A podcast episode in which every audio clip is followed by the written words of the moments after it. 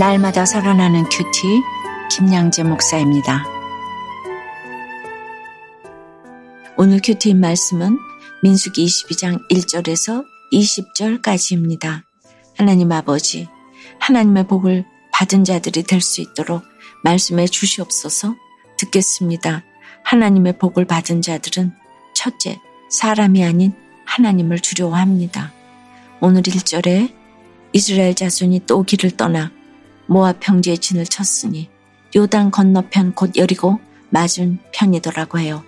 백성이 드디어 약속의 땅 맞은편에 있는 모압 평지에 도착해 진을 칩니다. 우리 신앙생활도 그렇지요. 이스라엘 백성처럼 또 길을 떠나 진을 치는 여정의 연속이에요.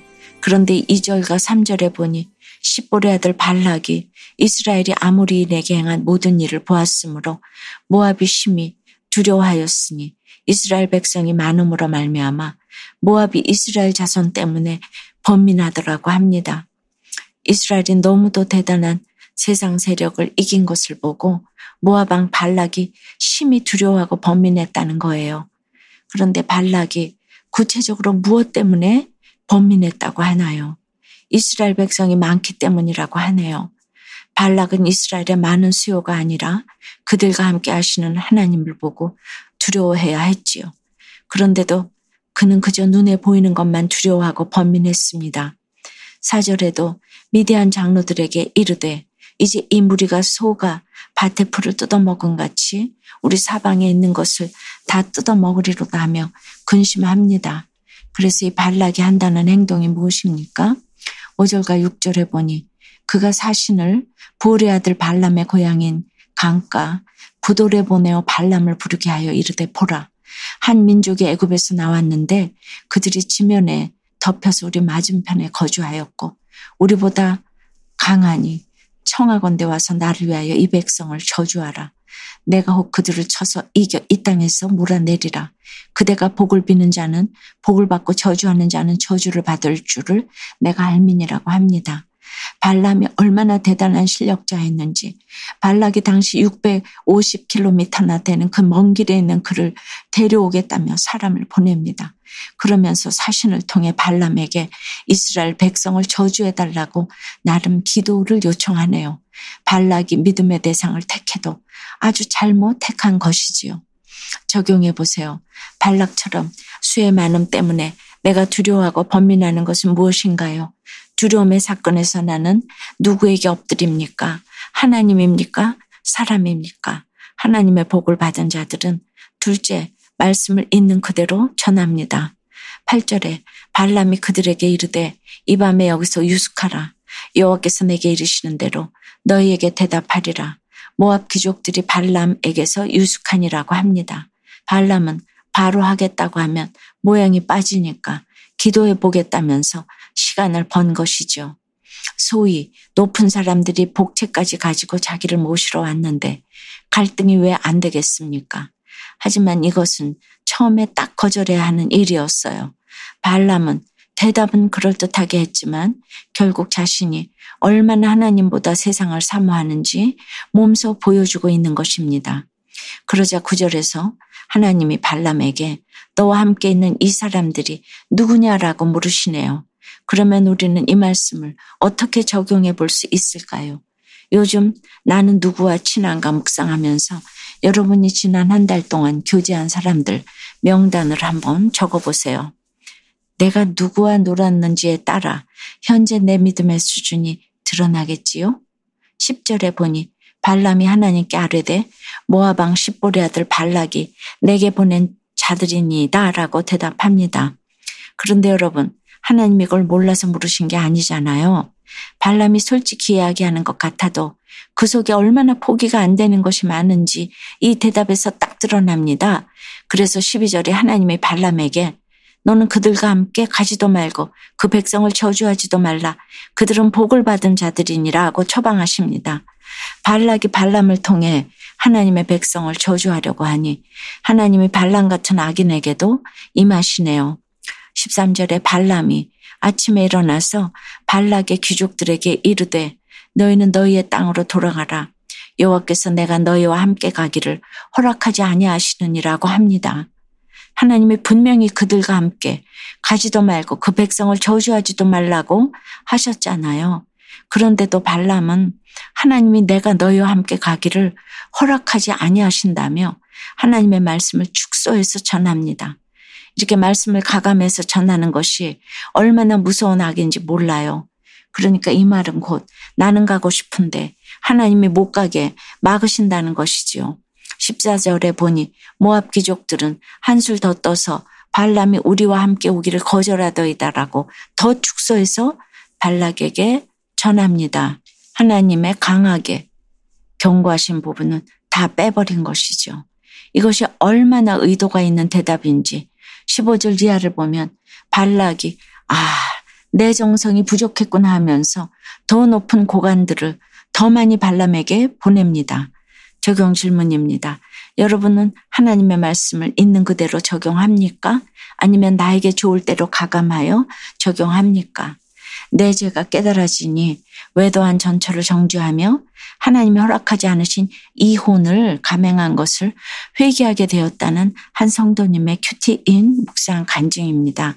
저는 어릴 때부터 교회를 다녔지만 첫 아내와 불신 결혼을 했어요. 그리고 아내와 함께 해외 유학을 떠났지요. 그러다 IMF 외환 위기로 환율이 급등하면서 휴학하고 밤늦게까지 아르바이트를 했어요.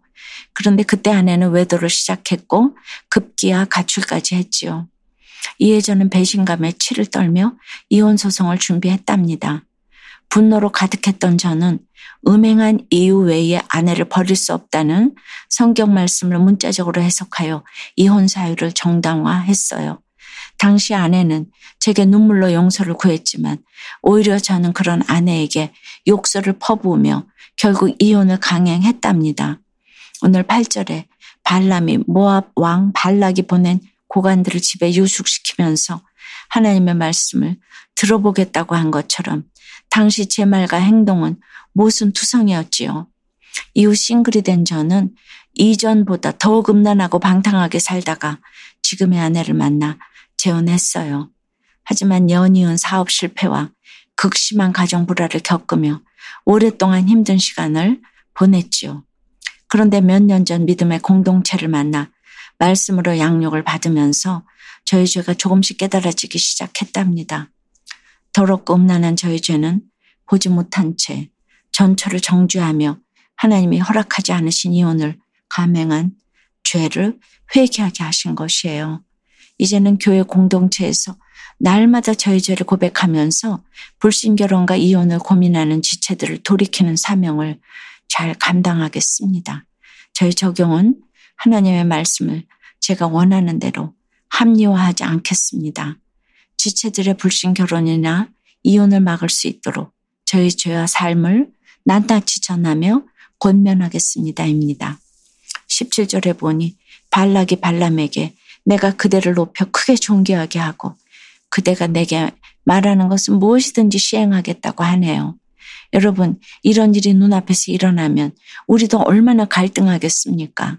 내가 망해서 지금 보이는 것이 하나도 없는데 누가 천억을 주겠다고 하면 안 넘어갈 사람이 어디 있겠습니까? 그러니 발람을 욕할 것도 없습니다. 우리는 이런 말씀을 보면 내가 바로 발람이구나. 나도 정말 나를 모르겠구나. 날마다 하나님께 책임져 달라고 기도해야겠구나. 이렇게 생각해야 합니다. 20절에 보니 결국 하나님이 발람에게 가라고 하시면서 그러나 내가 내게 이르는 말만 준행할지니라고 하시네요. 차라리 하나님이 가지 말라고 하시는 것이 축복인데 우리는 이런 것을 기도응답이라고 착각할 때가 많이 있지요. 여러분, 그 착각의 결론이 어떻게 되는지 궁금하시죠? 내일 시간에 그 결론이 무엇인지 함께 살펴보겠습니다. 기도드립니다. 주님, 저희 안에도 세상 명예와 재물을 내려놓지 못하는 끈질긴 반란과 같은 모습이 있음을 고백합니다.